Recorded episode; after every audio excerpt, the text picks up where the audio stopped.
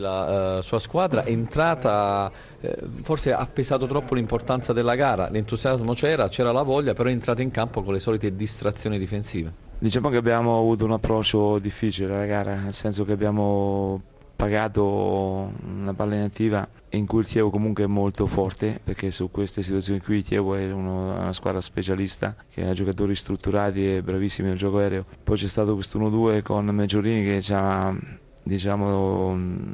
portato al vantaggio il, il Chievo sul 2-0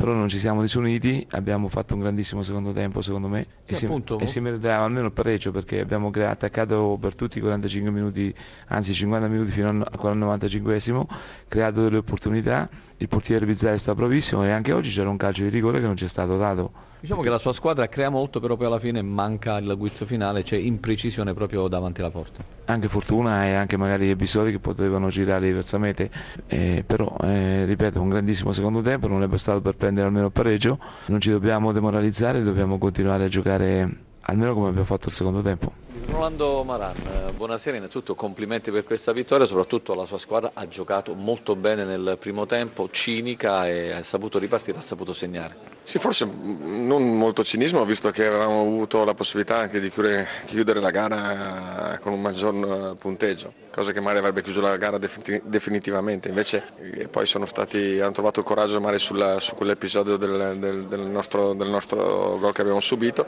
e abbiamo dovuto soffrire un po', un po'. Però diciamo che il primo tempo è un Chievo Verona che è entrato in campo molto determinato. No, no abbiamo fatto una grande, una grande, un grande primo tempo dove veramente, ripeto, è un peccato non aver chiuso definitivamente la gara là